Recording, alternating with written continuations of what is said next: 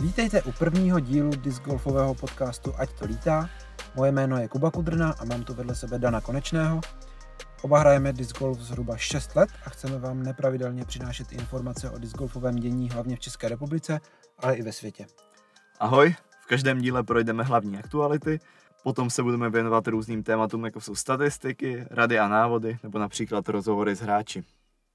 Tak v první řadě bychom asi chtěli říct, proč jsme se rozhodli tento podcast natáčet. Myslíme si, že podcast na české discgolfové scéně chybí a že to je věc, která by ať už novým nebo stávajícím hráčům mohla přinést zajímavé informace, protože si troufám říct, že za tu dobu, co discgolf hrajeme a co se v něm pohybujeme, tak máme dost zákulisních informací a chtěli bychom tyto znalosti přenést právě ostatním hráčům. Sezóna 2020 je u konce a proto bychom se rádi v první části tohle podcastu věnovali menšímu rozboru první ligy, hlavně z pohledu ratingu, ale zároveň bychom i rádi shrnuli to, jaké tu turnaje byly, co se nám líbilo, co se nám třeba nelíbilo a tak dále. Prvním turnajem byl turnaj v Moravském Krumlově a co nám o něm řekneš, Kubo?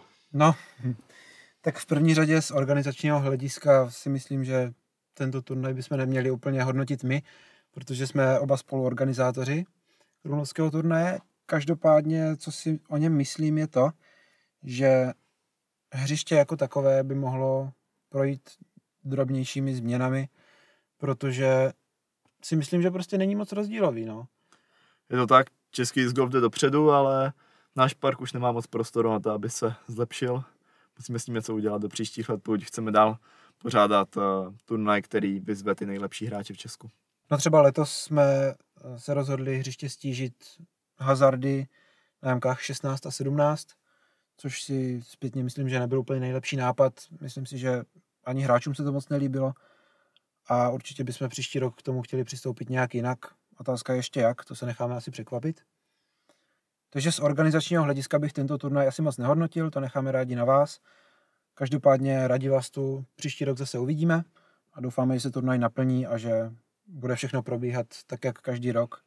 To znamená bez větších problémů. To by bylo ke krumlovskému promu všechno.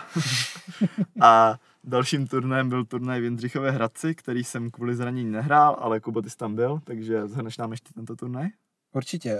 V první řadě bych řekl, že Jindřichův Hradec jako město mě velmi mile překvapilo, protože jsem tam nikdy nebyl a nečekal jsem, že to tam bude všechno tak hezký.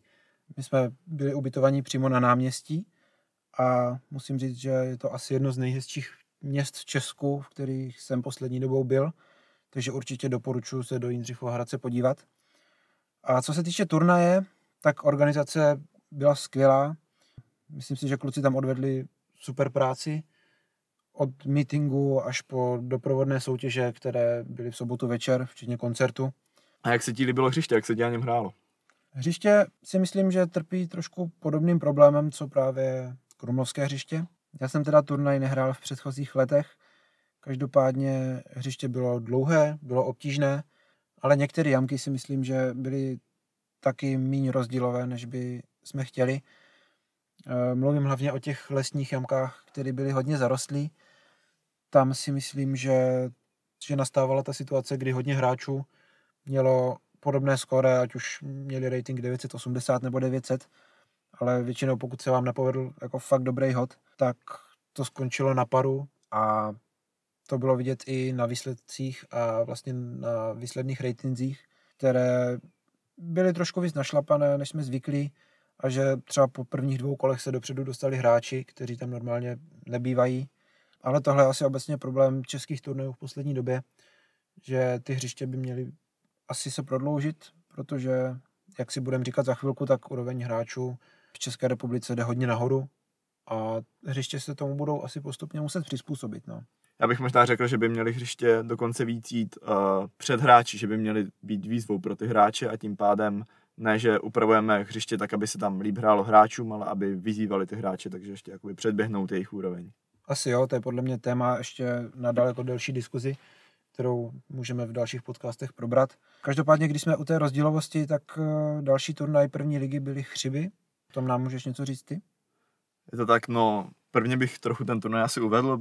Byl to turnaj pořádaný v jezdeckém areálu, kde se konal naposledy před 4 roky a teďka konečně znova. Problém byl hlavně s organizací, protože není tak jednoduché postavit hřiště jen tak na zelené louce, ale tím, že se spojilo víc moravských klubů, včetně i našeho, tak a všechno pod taktovkou Marka Budíka vycházelo dost dobře, tak si myslím, že ten turnaj povedlo zvládnout v pohodě a hřiště to za mě je jedno z nejlepších, co v republice máme, je hodně obtížné. V tom jezeckém areálu je fakt plno místa, ale je tam navíc i hodně vody.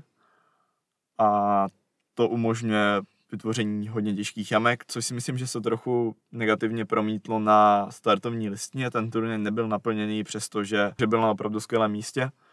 Čímž bych vás chtěl pozvat na další ročník tohoto turnaje, který nebude pravděpodobně příští rok, ale nejspíše v roce 2022 uvidíme. To jsou takové zákulisní informace. Snad v roce 2022 budou další Chřiby, ale to asi trošku předbíháme. Je to zadlouho, ale každopádně, když budete mít jakoukoliv možnost se tam jít podívat, zahrát si, tak určitě doporučujeme. A dál k té rozdílovosti, k obtížnosti hřiště, tak tím, jak to hřiště bylo obtížné, bylo tam hodně dlouhých jamek, tak to umožnilo vyniknout těm opravdu nejlepším českým hráčům a zahrát tam neskutečné výsledky, což dokládá Kuba Knápek, ale o tom se budeme bavit až za chvíli. A posledním 4. turnajem 1. české discgolfové ligy byl Bagrka v Českých Budějovicích a tím, že jsem tam byl já a ty ne, Kubo, tak se asi vrhnu rovnou do menšího zhrnutí. Povídej. V Českých Budějovicích jsem byl poprvé, bylo to pro mě nové hřiště, ale parkem a celkově umístěním mě neskutečně překvapilo. Ten park je obrovský, dá se tam vymyslet neskutečné množství jamek, jako opravdu kvalitní hřiště. Jediné, co mi tam trošku chybělo, byly hody do kopce nebo z kopce, ten park je na rovině a moc se tam nedá vymyslet, ale to nemusí nutně ubírat na kvalitě hřiště, bylo to opravdu super. No jak to bylo s organizací? Já jsem slyšel, že klukům z Českých Budějovic se povedlo organizaci zvládnout skvěle, že tam měli i nějakou charitu. Jo, je to tak, no v první řadě se jim povedlo sehnat super sponzory, takže na turnaji bylo jídlo v rámci hráčských balíčků, což za mě bylo úplně super. A stejně tak tam byly i menší svačiny v podobě mléčných produktů. Tvoje oblíbený? Ano. Meeting byl na opravdu krásném místě a zároveň i patovačka v podstatě v centru Českých Budějovic a za mě je super, když se můžu i podívat po tom městě, kde jsem v rámci turnaje, když to není jenom čistě hraní a to je všechno. Takže to jsem si hodně užil. Další věc, a to ta charita, což byla věc, kterou jsem v českém discgolfu aspoň ne na té nejvyšší úrovni ještě neviděl. Českobudějovický klub se rozhodl podpořit charitu, která pomáhá lidem s tělesným postižením. Věnovali jim peníze z každého startovného a zároveň ještě dále peníze za Starframey, což se bohužel moc neuchytilo. Ono nebylo tak lehké zahrát Starframe na kterékoliv z těch jamek. Bylo jich tam pár jednodušších, ale prostě se stane, že sem tam to někomu nevyjde. Ale naštěstí se hned na meetingu rozhodli kluby spontánně darovat ze svých kas nějaké peníze na charitu, což je super a i během turnaje se hráči častokrát rozhodli darovat do kasičky, takže myslím si, že na charitu putovalo pěkných pár tisíc a tuším, že i Česká asociace podpořila tento projekt, což je za mě fakt super. Myslím si, že by se to mohlo v příštích letech víc ukázat v českém discgolfu, že my jako sportovci můžeme pomáhat ostatním. To by bylo super, no. Ještě bych chtěl říct, že tento turnaj byl taky v televizi, v pořadu Víkend, kde byla hodně dlouhá reportáž o discgolfu, která si myslím, že byla jako hodně povedená. Dosvědčilo to například i to, že hnedka po ní mě volala babička, že jsme byli v televizi, i když jsem tam teda reálně vlastně nebyl, ona si mě asi spletla s tvým dresem, nebo... Já jsem taky nebyl pořádně. Libor tam byl, ale nevím, jestli tě spletla s Liborem. Tak. Tak si mě možná spletla s Liborem Havlíčkem. Zdravíme Libora. Každopádně myslím si, že jako ta reportáž byla obrovský úspěch pro český discgolf. Za to děkujeme hlavně České asociaci discgolfu a televizi Nova. No a teď už bychom se asi mohli vrhnout na trošku statistik, protože jsme se rozhodli tady rozebrat to, o kolik těžší je vyhrát turnaje první ligy v roce 2020 oproti roku 2019. A budeme se bavit jenom o kategorii MPO, protože v ženách ty rozdíly nebyly tak velké, hlavně z toho důvodu, že nehrála Eva Bínová. Každopádně, co se teda týče kategorii Open, tak v roce 2020 průměrně za všechny 4 turnaje na výhru potřeboval hráč zahrát rating 1015, což už teda jako není vůbec sranda, o tom se nám může jako zatím nechat jenom zdát. Jo, tak v podstatě tím, že nejlepší čeští hráči nemají rating ani 1010, což ale mají už přes 1000, tak to znamená, že musí zahrát nad svoje možnosti tak, aby vyhrál. Přesně tak, takže v roce 2020 bylo potřeba zahrát turnaj na 1015, v roce 2019 stačilo 1003, což je vlastně rozdíl 12 ratingových bodů. A to je fakt hodně, to jsou v podstatě 1,5 hodu na kolo, což ve výsledku na turnaji dělá rozdíl třeba 5 hodů. Aby se hráč umístil od 3. místa, tak v roce 2020 potřeboval zahrát rating průměrně aspoň 1004 za celý turnaj, což je stále hodně úctyhodný rating. Myslím si, že by si žádný český hráč nestěžoval, když zahraje turnaj obecně v průměru nad 1000. No a taky pořád je to víc než ta výhra v roce 2019. To znamená, jednodušší bylo v roce 2019 vyhrát, než v roce 2020 se dostat na bednu. A to už je velký krok dopředu. Jen tak dál. A jenom doplním, že v roce 2019 na bednu stačil rating v úvozovkách pouhých 992. Takže to je dalších taky 12 bodů rozdíl. Jde vidět, že úroveň českého discgolfu stoupá stabilně u více hráčů, že to není jenom, že by výkon jednoho hráče zvedali, jak těžké je vyhrát, ale je to víc hráčů, kteří se zlepšují. U první ligy bych ještě dodal docela důležitou věc, a to kdo první ligu vyhrál. V kategorii Open to byl Kuba Semerát s průměrným ratingem 1009, což jenom potvrzuje, že ta úroveň českého discgolfu je prostě vysoká. V kategorii žen to byla Eliška Bártková, v kategorii MP40 to byl Lukáš Filander, v kategorii MP50 to byl Jirka Provázník, v kategorii juniorů do 15 let to byl Petr Strigler a v kategorii juniorů do 18 let to byl Petr Mrázek. Tady je ale nutno říct, že na druhém místě se umístil Jakub Dostál, který vlastně odehrál jenom 2 turnaje. Z toho jeden, a pokud se nepletu, tak to byl Krumlov, tak odehrál v kategorii Open. To sice nic nemění na tom, že Petr Mrázek vyhrál, za což mu gratulujeme, ale myslím si, že ty výsledky tam mohly být o hodně těsnější. Já už bych jenom doplnil menší zajímavost. Na Chřibech, což jsem říkal, že bylo hodně těžké hřiště, se povedlo Kubovi Knápkovi zahrát nejlepší české kolo z pohledu ratingu.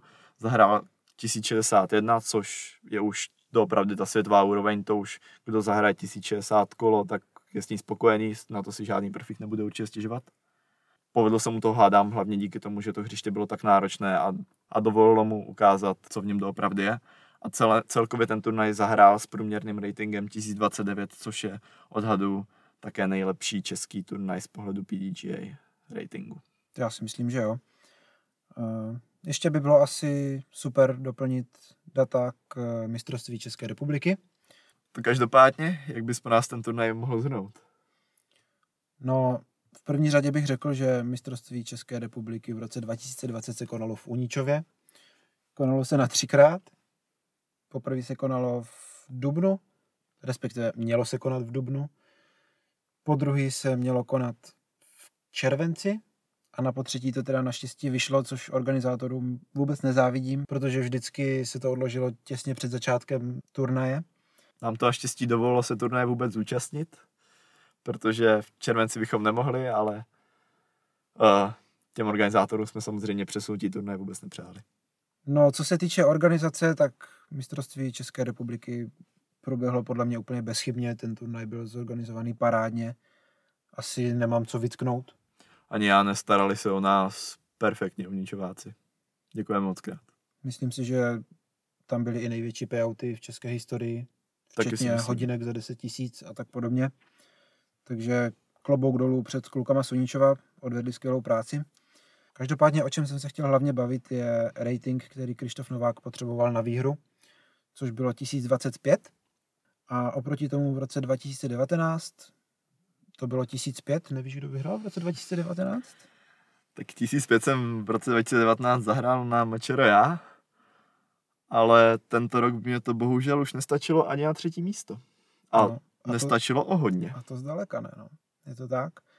Takže rozdíl ve výhře mistrovství republiky byl 20 ratingových bodů a to je hodně. Jenom bych dodal, že v roce 2020 bylo potřeba na umístění v top 3 zahrát 1016 rated turnaj. Což je teda mimochodem víc než výhra první lize.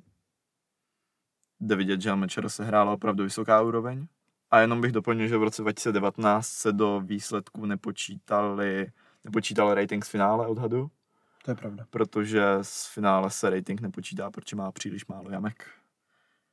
No každopádně v roce 2018 mistrovství České republiky vyhrál Lukáš Filander s ratingem 980. Takže z roku 2018 na rok 2019 bylo zlepšení o 25 ratingových bodů a dále na rok 2020 bylo o dalších 20 ratingových bodů, což je skvělé zlepšení. To jsou zvědaví, co bude příští rok. No jestli to bude dalších 20, tak... Tak se neumístíme ani v top 20. Musíme trénovat. To bylo všechno ke statistikám Openu z letošního roku z první ligy a celkově z těch největších turnajů, které byly pod ČADG. A to by bylo všechno k největším českým turnajům zaštítěných ČADG z pohledu ratingu. Blíží se nám Vánoce. Už jsi vybral nějaký disky pod stromeček? No, určitě mám v plánu 200 patrů, to je základ. A celkově každý disk mě udělá radost, budu jenom rád za cokoliv. A jaké máš přání od Ježíška ty? No, já samozřejmě nevím, co má v plánu Ježíšek, mě letos naježit. No, každopádně, vidím, že jsem tě pobavil, ale teď už tě asi moc nepobavím, protože nejsou disky, nedají se koupit. Je to bohužel pravda. Ty P2, které bych si chtěl nadělit pod stromeček, abych měl s čím patovat příští sezónu, nejsou už nějaký ten měsíc dostupné nejenom v České republice, ale i po celé Evropě. Ať hledám ve Finsku, ve Švédsku, v Německu, nikde nejsou. To můžu dát za pravdu. Já jsem teda svoje patry našel v Německu na jednom e-shopu, ale pokud jako hráč chce určitou barvu a nedej bože ještě váhu toho disku, tak je to problém. Na čím si myslíš, že by to tam mohlo být? Ten problém můžeme rozdělit na dva. První problém je COVID. A to konkrétně ten, že zahraniční firmy, které vyrábí disky, tak vyrábět nemohly a mají prázdné sklady. Teď se to snaží dohnat, co jsem zjišťoval třeba u Discraftu, tak zapojili dokonce i druhou a třetí směnu, dokoupili nějaké další stroje na výrobu disku, ale když se podíváme na jejich skladové zásoby, tak tam prostě ty disky nejsou, skoro všechno je vyprodané a to, co vyrobí, tak hnedka automaticky prodají a když majitelé českých e-shopů chcou nějaké disky objednat, tak v podstatě nemají moc na výběr, protože v těch samotných skladech firem, kde ty disky vyrábí, tak prostě ty disky nejsou. Je to tak? Nebojte se, že české e-shopy by vám nechtěli ty disky nabídnout. Oni třeba i objednají, ale v krabici jim přijde polovina, prostě o dost méně, než si objednali, protože prostě není jiná možnost. A jaký je ten druhý problém, který jsi chtěl zmínit? No, první problém byl COVID a druhý problém je taky COVID, ale tentokrát trošku v pozitivním slova smyslu, protože tím, že je karanténa a hodně sportovců nemůže dělat svůj oblíbený sport, který často je vevnitř anebo je kolektivní, tak hledají nové způsoby, jak se zabavit a jedním z těch způsobů je právě disc golf a to jenom dokládají čísla našich českých e-shopů, které se nám svěřily s tím, že prodej disků v Česku se zvedl zhruba o 60 až 70%, což jsem já třeba upřímně nečekal, přijde mě to jako dost vysoké číslo. A znamená to jenom to, že hraje hodně nových hráčů a to si myslím, že je pro nás jenom dobře. To každopádně, buďme za to jenom rádi a doufejme, že to co nejvíc lidí u tohoto sportu vydrží. Co ale už bohužel tak pozitivní není, je vznik nových hřišť, s tím, že v Česku nevzniklo nových hřišť tolik, jak jsme zvyklí, nebo jak jsme byli zvyklí v minulých letech, ale to je hlavně dopad toho, že se města snaží šetřit a většinou se hřiště staví za peníze měst, případně krajů a tak dále, ale v podstatě rozpočet má skrouhlý skoro každý. To jo, ještě bych se chtěl vrátit k tomu nárůstu nových hráčů. Data z PDGA říkají, že v roce 2019 přibylo nových aktivních členů zhruba 14 000, což je nejvyšší hodnota za uplynulé roky a v roce 2020 jenom do konce října je to 20 452, což je obrovské číslo a myslím si, že ten covid na to má velkou zásluhu. Další z věcí, která mohla mít vliv na rozšíření discgolfu po celém světě, je postava Brodyho Smitha, což je bývalý profesionální hráč Ultimate, který je hodně známý videí na YouTube, kde háže neskutečné trickshoty. Určitě věřím, že jste všichni viděli aspoň jedno z jeho videí. Má snad 1 milion odběratelů na YouTube, je to tak? No já, pokud se nepletu, tak je to asi zhruba 2,5 milionu. Jo, až takhle. Což je o hodně víc než kdokoliv z discgolfu. Podle mě, kdybychom sečetli 20 nejúspěšnějších discgolferů, tak stejně nebude mít zdaleka tolik sledujících, jako má Brody Smith. A takovou popularitu pro discgolf za to může mít jenom rádi. Určitě. Další věc je, že hned, co vlastně na začátku roku začal hrát, tak se ho ujmul Discraft jako hlavní sponzor, se kterým dělá videa, která jsou zaměřená hodně pro začátečníky, ať už o tom, jak disky lítají, jak se discgolf má správně hrát, a učí ho sám Paul McBeth a další profesionálové. Zajímalo by mě, kam to příští rok dotáhne. Mě určitě taky, protože tento rok začal s ratingem přibližně 930, nebo tak nějak na jednou z prvních turnajů, a teďka už má kolem 990 a tisícovce se pomalu, ale jistě blíží. Dokonce se myslím, že vsadil s Paige Pierce, kdo první dosáhne tisícovky, s tím, že oba dva mají kolem 990, myslím Paige Pierce teďka 991, nejvyšší rating, který kdy měla jakákoliv žena. A Brody má 996 a upřímně si myslím, že on toho dosáhne zanedlouho, protože ta jeho úroveň roste neskutečnou rychlostí. Je to tak, ty základy z Ultimateu tam jsou hodně vidět. Musel se určitě přeučovat dost techniku, ale tím, že může discgolfu věnovat všechen čas, pro ně je to v podstatě plnohodnotná práce, tak si může dovolit trénovat tak, jak se nám může jenom snít. A když si skončili všechny turnaje a začala off-season, tak je jasné, na co bychom měli zaměřit naše discgolfové úsilí, a to je poctivý trénink, ať příští sezónu začneme s co nejlepšími vyhlídkami. Já doufám, že tím tréninkem se nám povede trošku dohnat hráče na špici, protože letos nám už uskočili trošku víc, než bych si představoval. Ale bojím se, že i oni budou trénovat pořádně, poctivě. O tom nepochybuju. Každopádně, pokud chcete přes zimu trénovat, tak máme pro vás pár tipů. Ty tipy bychom chtěli trošku dopodrobna rozebrat v dalších dílech tohoto podcastu. Každopádně určitě doporučujeme jako začátek si natočit svoji techniku, ať už backhandovou nebo forehandovou, nebo co se snažíte zlepšit. A tip od nás je, přidejte se na Facebooku do skupiny Škola discgolfu. To je skupina, kde vlastně vy pošlete nahrávku svého hodu a nejlepší čeští hráči nebo hráči, kteří se vyznají v technice, se vám snaží poradit, co byste měli dělat jinak, proto, abyste právě tu svou techniku zlepšili a do dalších sezon hráli líp. A můžu za mě říct, že když vidím, že tam hráči posílají svoje videa a potom třeba o 14 dní později, tak rozdíl v jejich technice je znatelný a určitě to pomůže víc než cokoliv jiného, protože třeba z vlastní zkušenosti vím, že když chodím hrát a nenatáčím se u toho, tak si myslím, že něco dělám třeba rukou úplně jinak, než to ve skutečnosti doopravdy dělám. Je to tak, využijte toho, že když nejsou turnaje, takže můžete jakkoliv změnit vaši techniku a neprojeví se to na výsledcích. Ten volný čas do začátku sezóny je hodně dlouhý a můžete s tím dost pomoct a potom v sezóně už techniku neměnit tolik, což zajistí také lepší výsledky. Určitě. A ještě bych chtěl doplnit, pokud začnete techniku měnit, tak nepočítejte s tím, že se zlepšíte hned, že ty hody třeba budou horší, ale pokud si myslíte, že to děláte dobře, tak tomu dejte čas, protože ta technika se musí trošku ustálit a potom ty hody začnou lítat tak, jak mají. Ale určitě to zabere nějaký čas a nenechte se tím odradit. A více k discgolfovému tréninku řekneme asi v nějaké z dalších epizod. Je to hodně věcí, co se dá rozebrat. Můžeme vám poradit, jak efektivně trénovat určité typy hodů, na co se zaměřit, jaké jsou typické chyby začátečníků. Je toho opravdu hodně. Pro dnešek jsme témata vyčerpali. Co se tedy směješ? Já jenom věřím, že jsme nevyčerpali vás jako posluchače. To taky věřím. A doufám, že se uslyšíme u dalšího dílu podcastu Ať to lítá. Ať to lítá.